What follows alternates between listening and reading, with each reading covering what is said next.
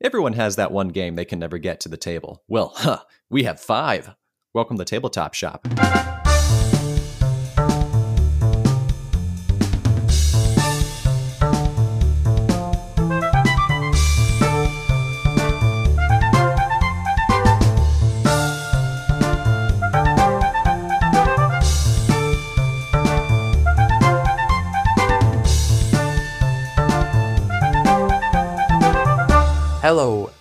And welcome back to yet another episode of Tabletop Shop. I am one of your co hosts, Nate Clark, and seated across the world from me is your other co host, Mr. Cody Pennington.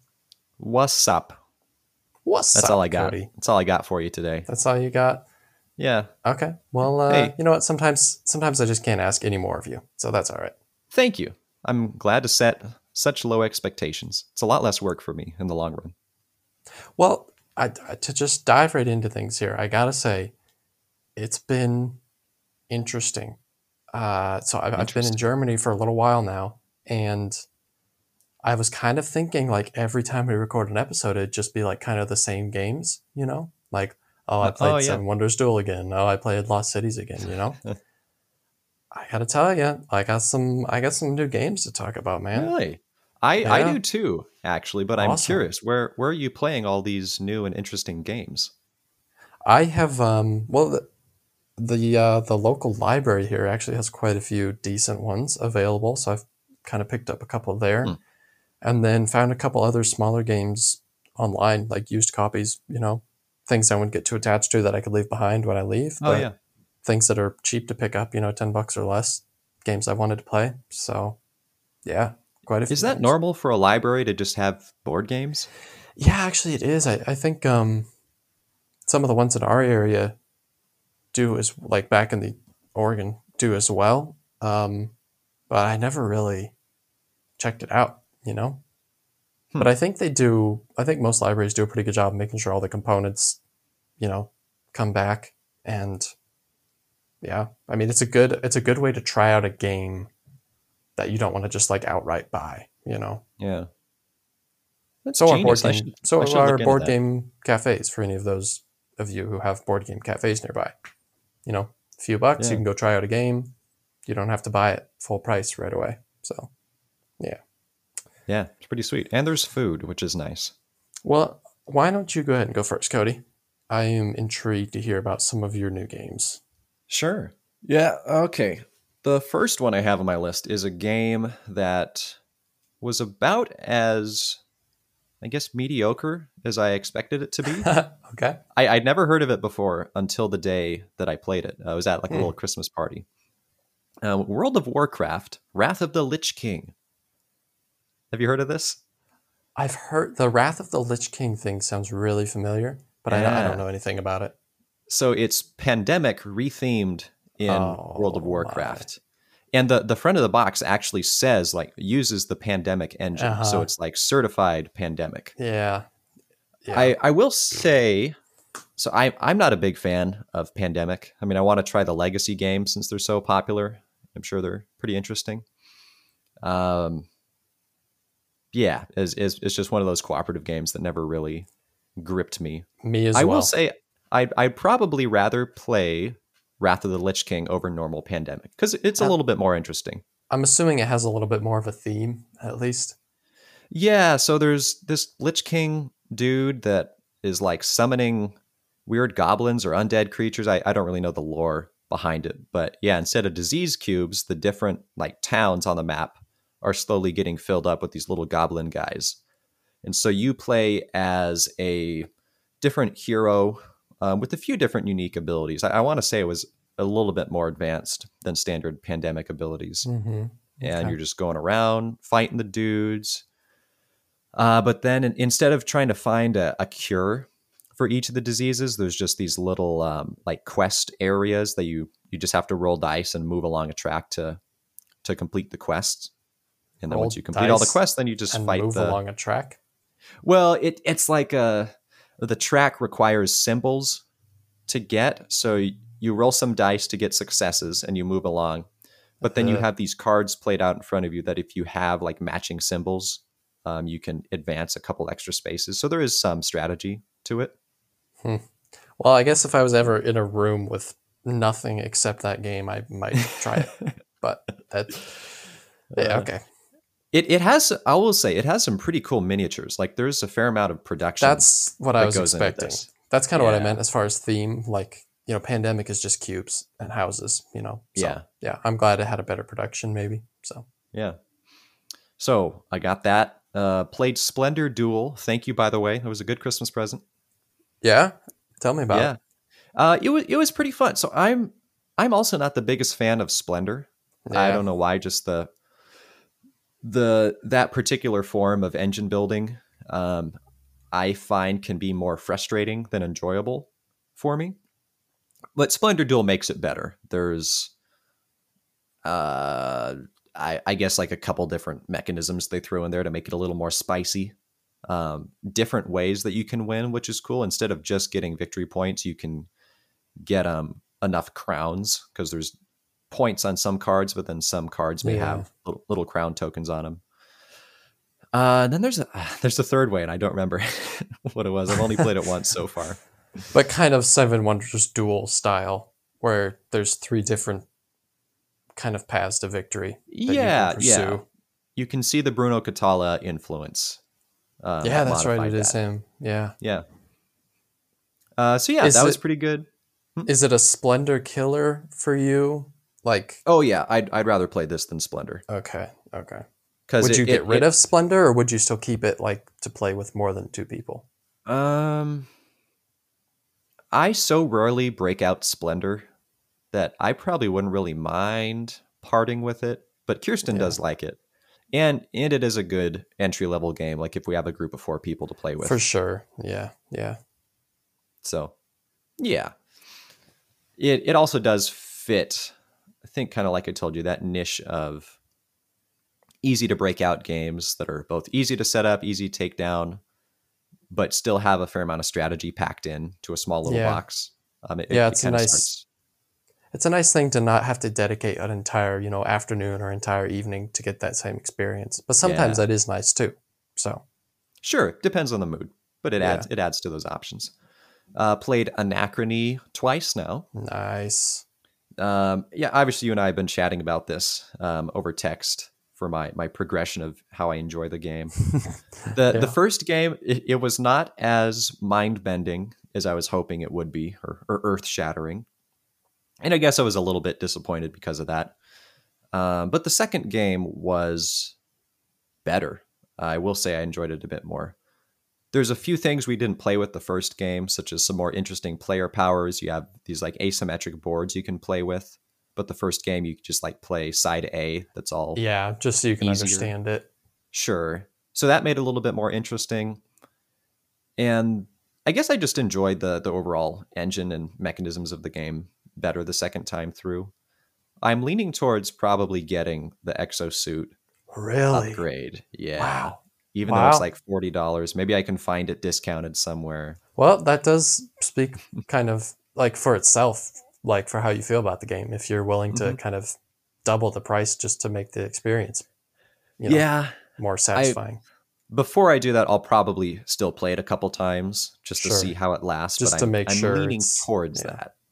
Well, that's good to hear, man. I mean, that's one we've both hyped up in our minds a lot. So it's cool you got your hands on a copy, and it's good that it did not necessarily disappoint. You know, maybe it wasn't that white knight on a stallion, but it was still a, solid game. That's good to hear. Sure. I will say I somewhat despise the little workers. There's different workers. There's like the mechs, mech hexagons. Those are pretty cool. But then there's these little worker dudes that are these little like USCCA target shaped guys. But it's just these little workers that the art reminds me so much of Otys. I know you never played that, but I played it Yeah, I once know it. and it I was boring is, and though. uninteresting. Yeah, so I think that just gave me a bad impression upon that little worker art style. Huh. so seeing it in Anachrony is like, no, I, I don't want that. Take it away. that sucks. so maybe I'll upgrade those. Then played Heaven and Ale, which Nice. is just a good game. That was one of those other games where I was super excited for it, and it was a bit of a letdown the first time I played it because it's it's really not thematic at all. Like the game engine has really nothing to do with making beer by No. monks. no. It's but the more I play it, game. yeah, yeah, it really is. The more I play it, I really like it though. Cool. How many times have you Uh, played it? Well, recently just once, but since I've gotten it, probably three or four times. Okay, okay. So it won't be like on that. the list today. Um, no, yeah, I, I Alright, played it alright. enough. Man, I need to get through these games. All right, played Spirit Island a couple times. um, Okay, Kirsten wow. doesn't really like it that much because it is it's very brain burning. Feels like you're just kind of dying as you're trying to fight the system the whole time. Uh, but I, I do like having the options of the different play styles of the different uh, spirits you can. yeah, do. there's so many options. The game is stressful for sure, though, and yeah, because it just gets worse and worse and worse. You know, like it gets Yeah, man. you you feel like you're losing more and more control as the game goes on. and hard to win. We we lost terribly our first game, so then we restarted a game like twice and kept having a bad start, and finally we just barely eked out a win, like on the last Nice. possible turn. Okay. So we Oh, did that's that. good. Yeah, got some Nidavellir action up in there. Still one of my favorite games. Man, I'm sad that you don't really like it. And that It's Kirsten weird, really isn't like it? it's weird that like you and I differ so much on that. Yeah, but it's it's a classic for me, it'll always stay a classic. And then speaking of classics, I got the Dominion app on my phone. I've been Oh, cranking out a couple games of that. nice, nice. So that's my Space. spread. What you got? Uh, well, still Seven Wonders Duel. Uh, I feel like I've talked about that game a lot, so I won't talk about it much more. But another right. Bruno Cathala rendition of a very popular game. Hmm Uh, Qwixx again. The, it's a dice game I talked about last episode. Also, just a simple dice game. Uh, then I had a chance to play Machi Koro. Hmm. Uh, I might have mentioned that last time also, but it's kind of the spiritual uh, predecessor to. Well, okay, I guess it's more. Uh, Space Base is the spiritual successor to Machi Koro. It's the same system, basically. Rolling dice, you have cards with numbers. They produce things depending on what's rolled. Other people rolling things gets you stuff. Also, you're buying new cards, making your tableau better until you, you know, complete a goal to win. So it's fun. Um, base Machi Koro is very simple, but I also got an expansion. Actually, technically two expansions with it, and with those thrown in, it's uh, yeah, it's something I've played like three or four times now. It's it's pretty fun. Okay. Um, also had a chance to play Broom Service a couple times. Um, yeah. I could. It's a hard game to explain quickly, so I, I, I probably won't give a very good explanation of it. But it's essentially a pick up and deliver game. Um, but the core of the game is based around these ten action cards, and every round you pick four of them, and you don't get to use the other six. And then you can play these cards either as strong or as brave. I'm sorry, either as like strong or as weak. If you play it as weak, you get the guaranteed weak action, but it's not very good. If you play it as strong, you might get the strong action, but only if nobody else picked that card for that round. You know, so that's kind of a mind game. I like um, that. Yeah, it's it's actually a lot of fun. I was pleasantly surprised. Um, I just kind of picked it up because it was cheap and available. Uh, it's Are you going to keep that or leave it behind when you move? I don't know. It's a big box. It's way, way, way overboxed. Uh, it's a it's a Castle Bur- Castles of Burgundy sized box because it's part of the same series. Oh. Um, those like alea games or whatever. But Mhm. I don't know. I'm sure I could find another copy pretty cheap in the U.S. too. So, but it's a, it was a surprisingly fun game for sure. Um, Tiny Towns. I also had a chance to play. That's one that I've had my eye on Hmm. for a while. Uh, and honestly, it was more fun than I thought it was going to be. It's kind of it's just like a city building game basically, but there's these resources, and every turn somebody names one of the five resources, and everybody has to take that resource and put it on their map, whether they want it or not. Ah. Um, you have like a little four by four grid. And so you're trying to build patterns for the buildings. And when you build a pattern, you can take all of them off and replace one of them with the building. So you have to build out maybe two, three, four, or even five different resources in a specific pattern. But once you do that, you get to take the building that you built, take all the cubes off, and just pick one of those spots, put the building on it.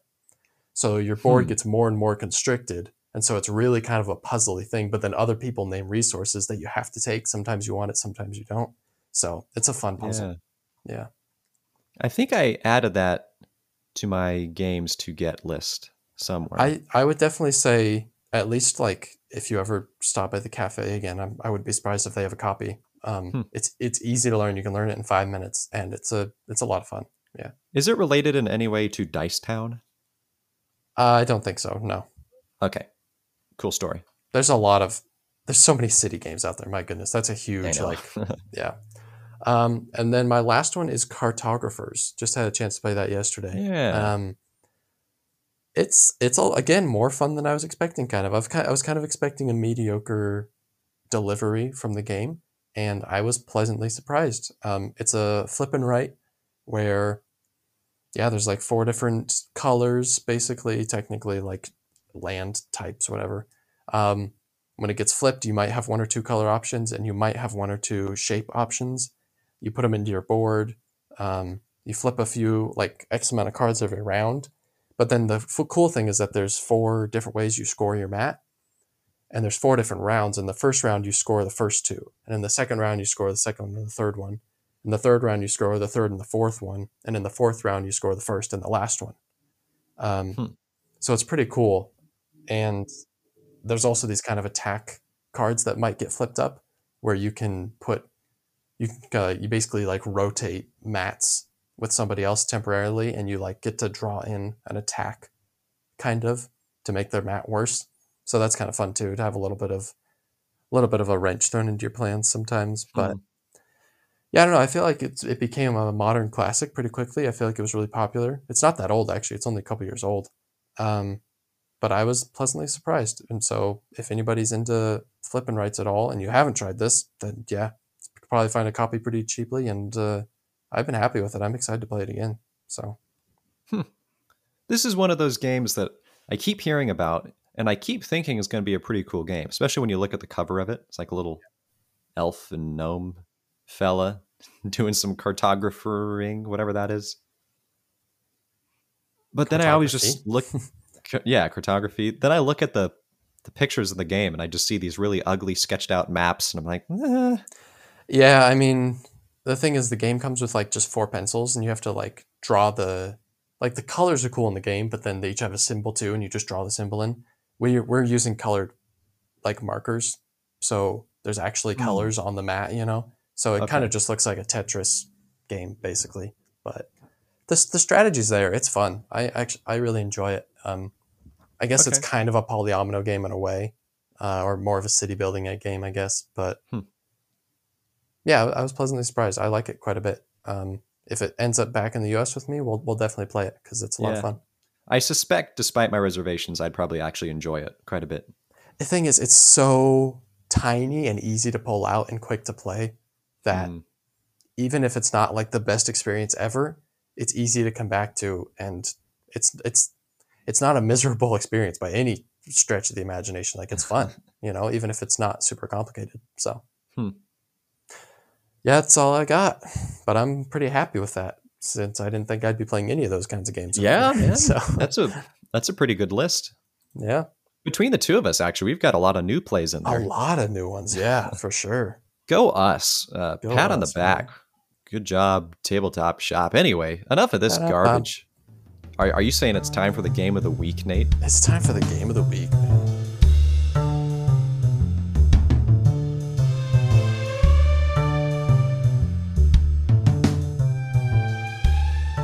Nate, what is our game of the week? Our game of the week is kind of one of the first hobby board games either of us really ever played. Like I, I grew up playing Catan and Dominion and Carcassonne, so Sure, I guess same. those count. But it was it was definitely one of the first newer ones either of us ever played. Yeah. Right? I guess it was, wasn't it? And you just kind of got it for me on a whim, but Akrotiri Yeah. has kind of always been kind of a little gem in our hearts, you know? It's always had a soft spot because it was one of the first games we played, I feel like. Yeah. But not just that, it remains as a quality game. It's not ranked very high. I'm going to pull it up here, but I want to say it's like 800 something on the Geek. I wonder Uh, why that eight- is. 848. I That I don't feels know. low. I okay, I'm going to call this the curse of Jay Cormier. Uh, Wow, that's a bold statement. um, because good old Jay Cormier, he makes good games. Made this Akrotiri, um, well, co-designed it with Sen Sen-Foong Lim, and then made In the Hall of the Mountain King uh, with Graeme Jahns. Both excellent games. Both are very underrated. Yeah, and and in, in the Hall of the Mountain King is even more it's so strange to me, even more so. Akrotiri is kind of an older game at this point, so it's like okay, it's dropped, sure, Hmm, still probably sure. lower than it should be, but I get it. In the Hall of the Mountain King is just a few years old, and that that one's really weird that it just yeah it didn't get Yeah. the traction. But we're not talking about that. So Or are we? Akrotiri, well, we All right. are. Uh, Akrotiri is a pretty standard pick up and deliver game, but it's also a tile laying game. Um, and all the tiles have colors associated with them that do a couple of things, one of which they determine one of the resources that's put on them. But they also create kind of this color sch- schematic. Schematic. Um, as the board gets bigger and bigger, there's more and more colors all over the board. And you, as the player, have basically contracts you're trying to complete. Well, temples. You're trying to build temples. And Yeah. those temples have to fall within the color coordinates, basically, uh, on the map. And so you might have to make sure that your temple has two red symbols above it and one green symbol to the right of it and three black symbols below it. And Mhm. anywhere on the map where you can meet those requirements, you can build your temple as long as nobody else has built on that island yet. Um, and that's pretty much it. You just you have a few actions on your turn. You go around, you pick up resources, you sell them to make money, and then you have to pay money to build the temples. And it's a delightful little puzzle. Yeah. From from the description itself, it it almost seems kind of random for how you can place these temples down. But really it's not because you and the other player are always putting down a new colored tile on your turn. And so you're looking at your contracts and you're trying to help build out the map in a way that it allows you to build um, one of your temples. But not Yeah, only I mean- that, there well, there's a variety of islands that get produced over the course of the whole map, but you're only allowed to have one temple, like not per person, like between both players, only one temple on each island. So maybe you can finally place one of your smaller contracts on this island, be like, oh, I'm really trying to fill one of my bigger ones though, so I'm going to try to wait and then put this temple down. Yeah, it it or ends the mine. and there's I think that I love games like this with the player interaction that is indirect. Again, you're not attacking the other person in this game, but you're both building temples. And they might build a temple on an island that you were going to build. They might not build anywhere. Like you might need to build up in this corner of the island and they build way down in that corner. But either way, they've now taken up the whole island. You can't build on it. Or even worse, they might have built on a different island and you were going to build on this one over here, but they play a piece that connects them and it becomes the same island and now you can't Yeah. even play on the other spot, you know? Exactly. And so I like I like player interaction like that where I don't know, this it's almost a little too indirect because you don't know the other person's goals, so you don't even know what they're trying to do. So if you thwart them, it's on accident.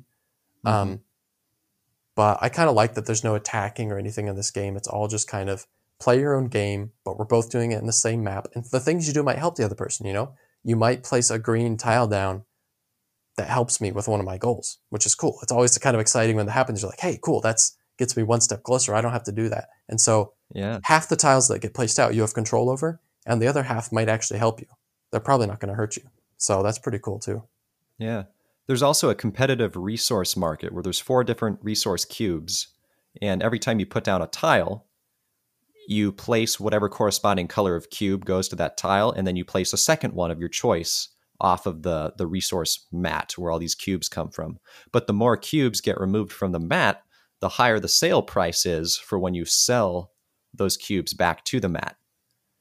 So let's say green is getting pretty close to a sale, you might try to sell your green cubes before the other person can and get get some nice monies off of those. So I, I enjoy how it's it's not just indirect player interaction in some ways, but there is competition for who can True, yeah. the market the best. That definitely is the most direct kind of player interaction, I guess. Um, Mhm. I've never been a huge fan of, I don't know, that kind of economy system in games. I don't like, I don't like, I don't know, like games like Raccoon Tycoon. I was going to say that. Yeah. I hate Raccoon Tycoon. Oh, really? I hate it, dude. it's not even in my top 100. Wow, that's Um, kinda I, sad. don't- I, I don't like games that are centered around that idea, but I like it when there's a simplified little economy thing going on inside of a game. Same with Brass Birmingham. Um, it's not a core of the game, but it does affect the game and it is there, and you can utilize it and manipulate it a little bit. Uh, Hmm. and so it's the same in this game, and it, and it works really well. Yeah. Is it safe to assume you're never going to try Lizard Wizard? I think Lizard Wizard, Lizard Wizard is a totally different game. If you owned a copy, I would definitely try it, but I would Okay. certainly never just buy it. I don't think. Maybe I'll try to rent it or something, or play it at the cafe. Yeah, I don't know if they have it either. But Yeah. um, another thing about this game is the components. This is something you were specifically like from the first time we played it. You were very gung ho about this, um, and it's pretty cool. Um, I have no idea what they're made out of. It's some sort of composite material, but it has a lot of like weight to it, kind of, and it almost doesn't, but it does. You know what I mean? Like when you're holding them and you kind of shake them, yeah. you're like, well, it's not Catan pieces. It's not just wood. You can feel that there's more weight to it, but it's almost like it's almost imperceptible, but it's there. You know, it's so strange. Yeah. Well, the, the boats and the cubes are pretty standard wood. It, it's the Yes. temples that you're talking about. Yeah. I, I get what you're saying though. They're they look like they should be wood, but they feel heavier than you'd think they are. So I don't know if it's some sort of I guess like dense plastic that is then just painted over. So it can be maybe possibly easy to mistake it as wood. I don't know. Yeah, I don't know, But but, it's it's cool. nice. It feels good for such a tiny little game. It's nice to have that kind of high quality little. It feels high quality. Maybe it's not, but it feels high quality, and that's really all that matters, anyways, right? Yeah. Um, Well, and it's the- it's an affordable. Sorry, go ahead. well, I was just gonna say the rest of the game is nothing special as far as components go. They're good. The tiles are good. The money's good. Everything else is just normal, but the temples are are above average. I Sure. Well, none of the components are are bad in any way. Nope, like the no. the worst of the components is just standard, I would say. Yeah, yeah, just average. But- All that to say, I mean the the box is the same size as Seven Wonders Duel or Cave versus Cave or any of those little small square boxes. yeah, And the game, I want to say the game's like about twenty dollars if you can find it, and it, it's pretty good. Like that, that's a, a good price for a little game like that with a lot of a lot of Yeah. play you can get out of it. for sure. I think I've probably played this game. Definitely, I would say probably close to fifteen times. Honestly. Okay.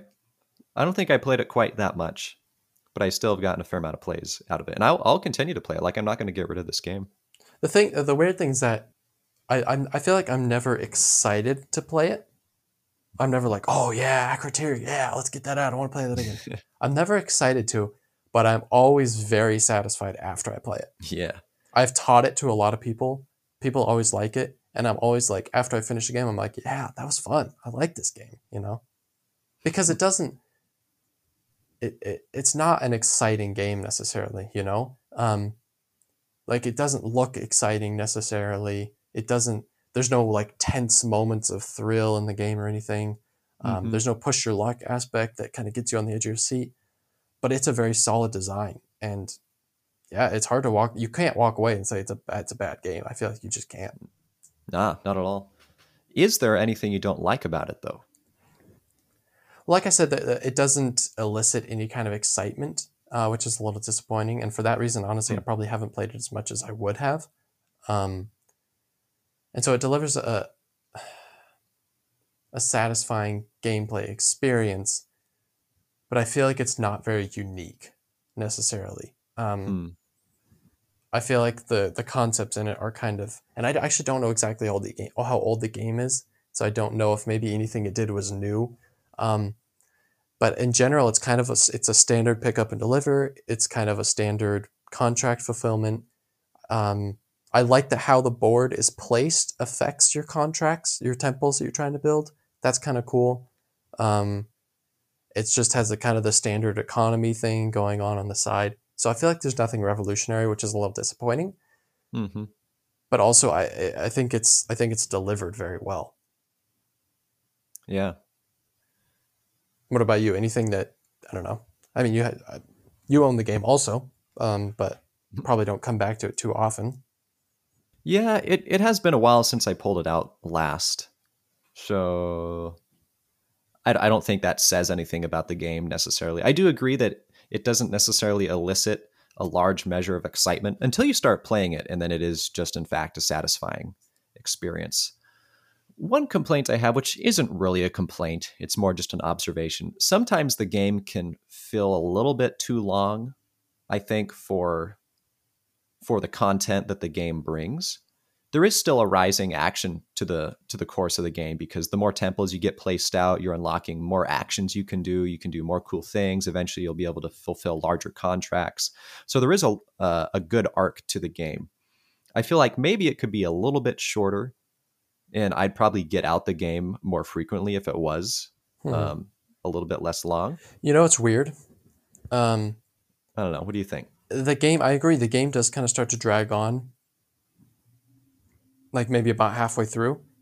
But actually, once you get towards the end, then you're like, ah, I have so much I need to do. Like when the other person's closer to ending the game than you are, Uh-huh. you're like, oh no, I need to get this temple built. Ah, ah, I, I don't have enough time to do what I need to Yeah. do. You know, so that's kind of cool. there's Too. some some good stress up in there. Yeah. Yeah. So yeah, beyond that, I don't really have much much other critiques for the game other than I would recommend viewers if you can find it. I I spent a long time trying to find this because I got it for Nate some years ago, and then shortly after there, it just went out of print for like close to two years. I think I kept looking for it for a long time and finally found it out in print again on Amazon, and I I snapped it.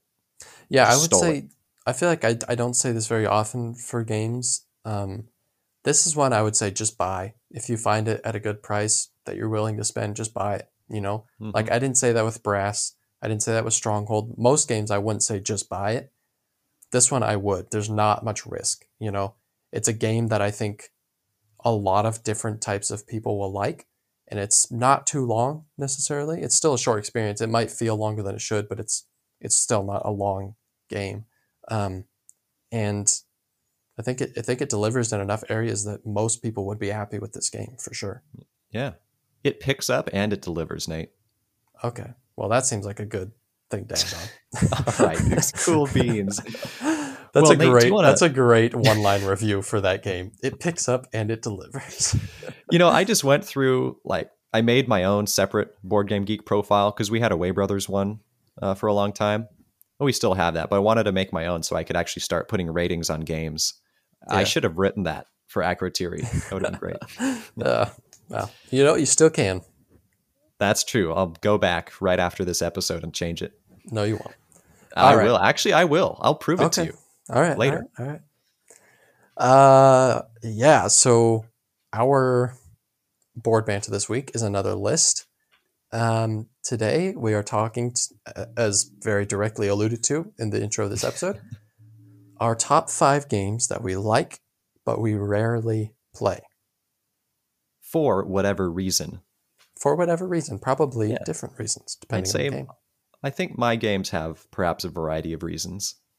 So I'm sure that I will have made my list in an acceptable manner by your standards. However, I'm not 100% sure. Um, I mean, I took I took the I took multiple games that met the criteria, games that I like, Okay. and games that I felt like I didn't play very much, and then I took my top five from that, the five I liked the most. Uh, but then I sorted them kind of by how much I've actually played them. So kind of my least played is at the top, and my most played is at the bottom. Out of Are we gonna have five an- favorites? We- We're going to have another Christmas episode debacle where you have this really complicated algorithm for how your No. game fits and how satisfied you were. No, no, no. It's, it's very simple. Okay, It's very right. simple. It's my top five favorite games that I feel like I haven't played enough. You know, just like our the name of our list is, but they're Okay, just sorted by how much I've played them. So the one I've, I've played the most is my number five. Okay.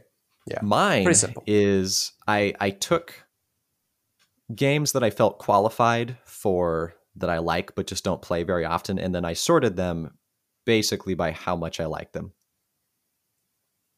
No comment, like Cody. like no the, comment. the number 3 game I like more than 4, 4 I like more than 5. what? what?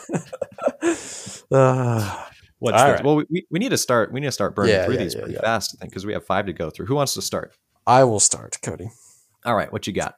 because my number five is a game that actually hasn't been mentioned too much on the podcast, but it's actually one of the games I've owned the longest. Really? Yes, and I do not own it anymore, and that is Root. Aha! You Root don't own it anymore because I own it. Yes. Uh, yeah, actually, Root was one of the ones I kind of bought very early into the hobby. It was like one of my first purchases, honestly. Um, and I loved it, but I had such a hard time playing this game. Um, Hmm. Like, it's just so. it's not just asymmetrical. Like we mentioned, um, pandemic earlier, where everybody has a special power. Basically, it's not asymmetrical like that. It's asymmetrical like ninety five percent of what I do in the game is different than what everybody else in the game does. Everybody is doing like almost entirely different stuff, and there's some stuff on the board that's the same for everybody. But other than that, everyone's kind of doing their own thing the whole time, and so it's such a hard game to get people to play because you have to have a good grip on it and you have to be able to explain what they need to do and if they want to do well they need to understand what you're doing and so it's just the learning curve is so steep on this game um, Hmm. and so i actually have played it a fair amount of times though because like physically maybe only three times honestly which is so sad because it's a very good looking production too but of course I, I downloaded the app and i've played that a handful of times but it's really not the same experience so i still felt like this game deserved to to be on the list Yeah. I didn't think of that one. That probably could have made my list. The problem is I've only played it once and I honestly don't remember it super well. So I wouldn't have been able to speak very much to it. But that's that's a good choice. It's it's rough that you can't really pull it out with two players unless you get the was it the clockwork expansion, I think. Well, you still can. It's just not. It's it's definitely Oh. a better experience with three, um, but you can definitely still do it with two. I think. Oh, okay. I need to start pulling this out then. Yeah, give it a whirl. Get it played. All right. Well, my number five. I'm guessing this is going to be on your list. It's. Okay. I think I anticipated two crossovers, but we'll just see what happens. Beyond the Sun.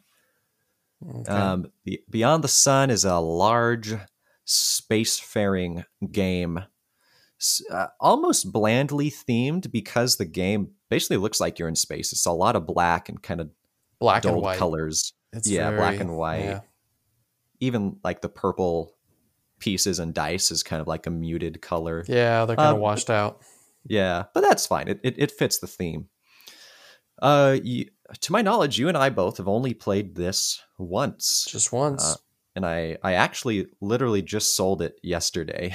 Unfortunately, I I liked the game. Um, I just don't think I'm ever going to really have good opportunity to pull it out, and it is a big awkward box. I just needed to make some room in the yeah, library. that's that's really disappointing. One play and then sold. Yeah. Yeah. Well, it, it took me a long time before I sold it. It's just I, I think I realized I was never really going to be able to uh, to get it out. It's an annoying situation. I've, I, I pretty much anybody who collects board games can kind of resonate with this. Um, when you own a game that you're like, I love this game, and I just, I mean, basically what this list is, I love this game, but I just don't know how much I can realistically play it. And eventually, you've got to make cuts. You know, Yeah. and you've got to get rid of games that you maybe only played once or twice and you really like, but they're for whatever reason they're just so inconvenient to get back to the table and you got to cut ties at some point. You know, it's a hard, it's a hard thing to do. Sacrifices have to be made. Yeah. But a little bit more about the game. It's like I said, it's a spacefaring game, but it's also very tech tree oriented. You each player has their own. Uh, well, no, there, there's one large board that both players are moving along, um, and eventually you you have all the level one cards available, and then once you progress enough, you can um, pull out and choose a new level two tech card to put into play that both players can access and activate. But then you also have your own personal boards that function uh, a sort of kind of like a scythe esque engine building where you're moving these pieces off. When you, you move the pieces off, they make it more powerful. And the reason I, I really just don't really play it is Kirsten's not a big fan of space games. And this is a pretty heavy, as we established, kind of dry space game. Yeah, it's a big investment and it's really abstract. Like there's almost no theme. Even the part where you're actually flying your ships around in space, like your ships are dice with numbers and a picture of a ship. you know? Yeah, Like yeah. there's really it's so abstracted. And it's basically just one big tech tree anyways. Sure. Which is cool, but yeah, hard to get into thematically. it's not a bad game at all. It's an excellent game, No, in fact. no, There are it's on your probably list. some some better themed games aesthetically, maybe. But yeah, that's my number five. Good choice. Good choice. My number four is uh, definitely the oldest game on my list. Uh, and I've probably also only played it maybe three times. And this is my favorite of the different types of Risk I've played, this is my favorite. This is Risk 2210 AD. Mhm. Um, Okay. You've maybe played this game once a long time ago. I'm not I sure. think just once with you. Yeah. yeah, yeah. Um, it has a lot of similarities to the original Risk, uh, but I find it far superior um, in that. Well, the theme is just cooler. So it's futuristic. You have mechs, and you have these. You have five different commanders, which are really cool, and they have cool uh, figurines also.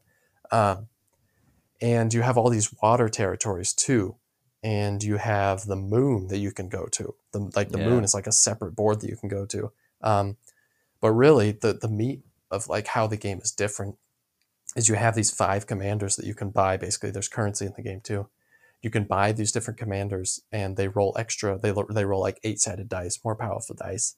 But then they also, whenever you get a certain commander, it unlocks a deck of cards that you can also purchase cards from, and the cards are really powerful, like really really powerful. And so Hmm. you know, getting these commanders is super cool, and then getting their cards is super cool. You know, you've got like a nuclear commander with all these nuclear war cards, and your moon commander, and you've got moon bases and all this stuff. The game just looks great, and there's so much more strategy in it. It's not just pure tactics like Risk is, but there's more. Stra- I mean, it's still very tactical, I guess, but just the the new kind of addition of all these cards and commanders is really really cool, and the game looks amazing too. So, yeah, phenomenal game, a very good experience. It's so long though, and it doesn't work with two players. It's Risk, so you need kind of at least three, more like four people to play it with, and that's just hard to do. So. Mhm. If I get another chance to give this a play, I will. I just really don't see that happening anytime soon. and it's i mean i don't know it's it's kind of not really your type of game necessarily either right Uh, Risk isn't my favorite, but I do remember enjoying Risk 2210, just having the different aspects of how you can advance your military is a little bit more intriguing to me. yeah it's cool it's a great design and i would definitely if if people are interested in getting this game definitely find the older avalon hill production. Don't get the newer wizards of the coast reprint because they really cut corners on the production. Like Mm, yeah it's it's Dang it, Wizards of the embarrassing how low quality that version is. So find the old big box version for sure. All right. Well, my number four is a game that has been featured on the show, sort of, not really featured, but I previously described it as a game that uh, we were disappointed that we did not both get to play it, and only I have played it. It Is Outlive. outlive Um, yeah I've only played it once. I just played it at the Board Game Cafe, and that's why it's a game I rarely play because I don't own it. Um, and I, if I bought it, I would want to get the cool deluxe Kickstarter Yeah. edition, and I'm sure that's mega expensive. So Well, that's that's part of my deterrent. you would also be buying it secondhand probably so Probably, yeah. Uh, maybe I can go to the cafe and convince them to just sell it to me. good luck Probably not. Outlive is a worker placement game set in the post apocalypse, not zombie themed. You're just kind of surviving it out. And you're playing as a sort of a tribe or group of people that's trying to get, I guess, elected to be selected to go live underwater with a, a more prevalent surviving community. I don't know. It's bioshock kind of a weird concept there. Yeah. But how you function in the game is you're you have a group of four workers that have different values to them. You have a two, three workers, a four, and then a five, I think is what it is. And the worker you put down, it activates its action according to its strength. So if you put down a, a number four worker on um, let's say like a wood chopping spot. I think there's a wood chopping spot. I don't remember. You would get four pieces of wood, and there's a variety of resources and and all that. I'm trying to make this quick because we're getting a little bit short on time, but uh, good game. I just I don't know if I'll buy it anytime soon. but it is across the street from you like literally so you know That's true. I haven't been want, to the cafe in, in a long time though. yeah yeah but I, I would love to get my hands on it again i love any variation of, on worker placement i'm always like excited Yeah. to try that out so Yeah. Especially when it's a new cool way like that. yeah my number three is a game i've only played a couple times. Um, i would have played it more probably if i was not in a different country. Uh, and i also do not foresee myself playing it a bunch in the future but i know i will play it more. This is Ark Nova. Um, kind of a weird one. Like i said i've only played it twice and it's such a big long game Yeah. that also in the future I foresee myself not playing it too much because I've only played it twice, but it was within a very short span of time, you know. So like I feel like normally that wouldn't qualify because it was only available to me for like maybe a month or so, two months, and I played it twice within that span.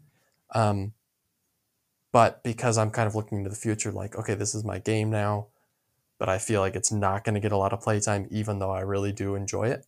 Um, Mhm. So, but yeah, Ark Nova, it's, it's basically uh, kind of a polyomino game. You're building a zoo, um, but it's very heavy on the cards in a terraforming Mars style, where you have a huge stack of cards, um, and you're playing cards from your hand, both animals that actually go in your zoo, but then other types of action cards and cards that generate points. Um, and then it has the cool mechanic or mechanism from Civilization New Dawn, where you've got these five different action cards that cycle based on which card you pick, and the higher up they are, the more powerful that action is. But then it goes back down to the bottom. Uh, just a brilliant mechanism. I absolutely love that. Definitely want to see that. Not only do I want to see that in more games, but I want to see it. I want to see variations on it too. I want to see. I want to see people take Mm. that mechanism and mess with it a little bit more. You know, because Civilization and Ark Nova basically did it in pretty much the exact same way. Um, so I'm looking forward to seeing. Hopefully, Ark Nova popularized that, and I'd like to see it again in another game. Mm. Um, but there's just so much going on in Ark Nova. It's kind of a mechanism salad almost. You know, there's so many different really things is. happening, and I just feel like they blend so well. It's a great experience. Yeah, we we've talked about this on the show. Not quite Yeah. my jam, uh, but I respect it for number three. Cool. My number three is a For the Galaxy game. I'll let you guess which one. What do you mean a for the galaxy? What does that mean?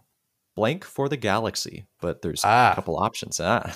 It's got to be race because I know we play roll more and rolls easier to get to the table and looks better yeah. and is better in every way. So probably race. Uh, uh, debatable. Uh, it Is is it? race though. Race for the Okay. Galaxy. Yeah, it's it's debatable, and here's why. I appreciate the simplicity of Race for the Galaxy.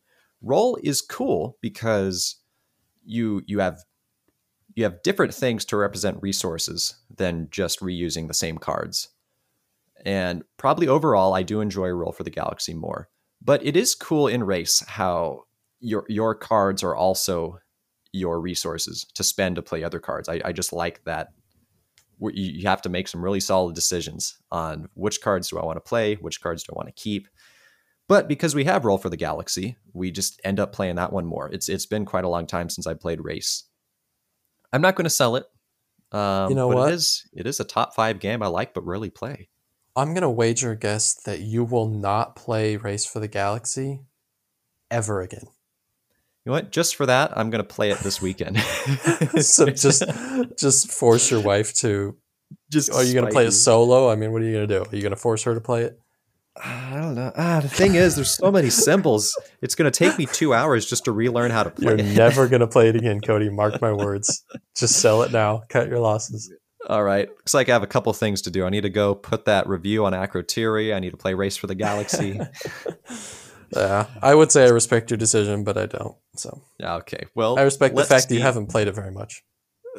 Uh, let's see if I respect your number two choice. I think my number two is definitely on your list. Uh, this is Ah, Stronghold okay. Second Edition. This was Okay. the first thing that came to mind when we when we mentioned this because whenever Mhm. we talk about this game, that's what we talk about.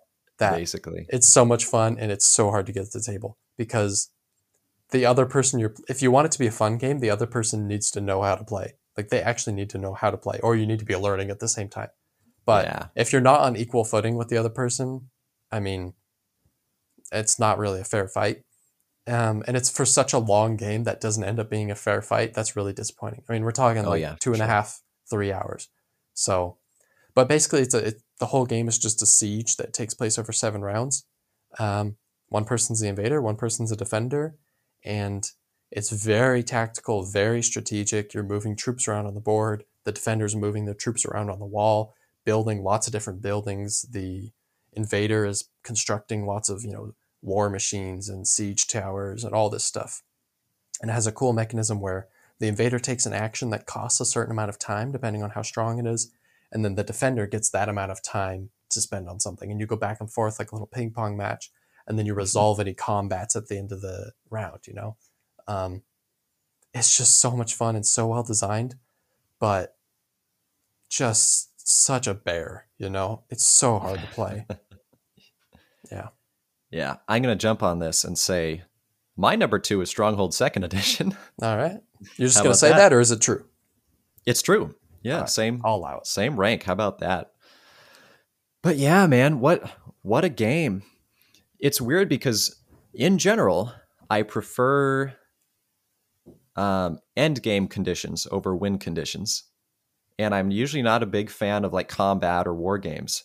Uh, but but this game just takes the cake, man. Like I, I don't care that it's a, a, a win condition where either you just survive a certain number of rounds, or as the invader you just you break the walls and you get a certain strength number inside. But I think it's because it's it's largely resource driven. You know, it's not just fighting. The invaders, um, you have a couple different resources you're spending. I guess it's really just wood and then cubes for people. And but time. then according to how much of that you do, you give time to the defender, and then the defender gets to spend time to do a variety of different things. I, I just love that back and forth. It's such a brilliant concept that I haven't seen in another game. And there's so much guesswork in this game. There's so much trying to get into your opponent's head because the invader just has to break through one wall to win the game. But there's like, I don't even know, at least 10, maybe 12 different wall sections oh, a lot of on the whole. Yeah. Yeah. And so there's so many options for how the invader can move their troops around. And the defender kind of has to equally defend, but you can't equally defend. You got to bolster. And so you have to pull from somewhere to bolster somewhere else, you know? And so it's just yeah. this kind of cat and mouse game of like, where am I going to strike, you know? And are you prepared to defend? So, yeah. Because there's Great. always a response. Like the invader can do something in any place, and the, the, the defender, for the most part, can respond to any of those things. But yeah. then the invader can then do something else in any of the places. I just love how complex it is. Yes. That's our little love letter to Stronghold Second Edition. what a game. So that leaves you with your number one game. What what I do you have?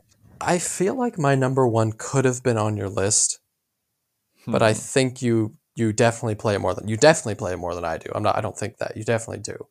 Um, you probably still don't play it as much as you wish you would, but you definitely probably played enough that it wouldn't make your list, and that is Brass Birmingham. Uh-huh. Um, I've only played this game twice, and I, it's kind of an Akrotiri thing where somebody mentions it, and I'm like, ah, yeah, good game. I don't feel excited. Like, I don't feel like I really want to play it. But then I play the game, and I'm like, this game is so good, you know. and I end the game, I'm like, that was a great experience. I love this yeah. game, and but again, you know, when somebody mentions it again, I'm like, yeah, I, I, don't, I don't know. I don't really want to play it, you know. And it is kind of a long game and it is pretty heavy.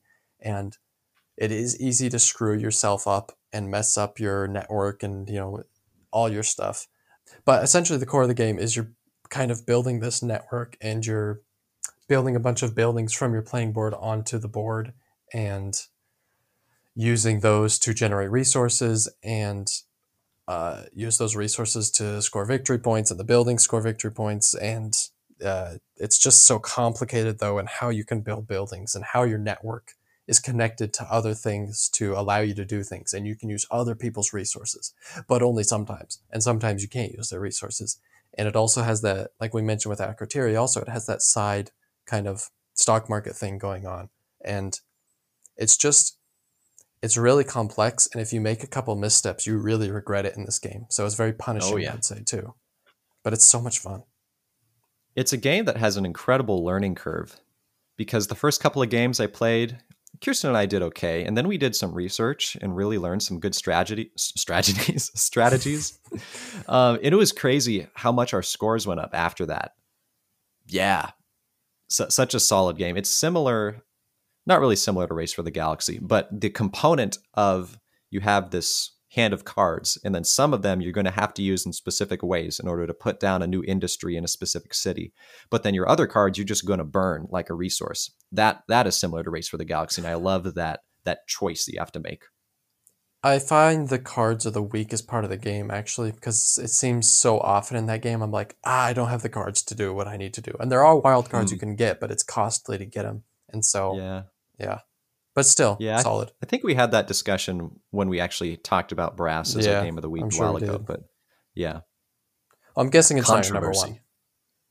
no, my number one is Terraforming Mars.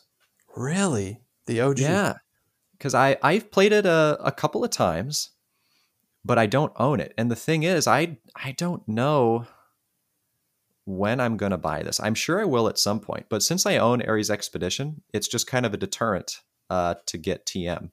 I, I just Hmm. keep playing Ares Expedition all the time. I mean, we had this conversation too, but I feel like they're not the same game at all. They have similar themes and some similar mechanisms, but they are definitely different games.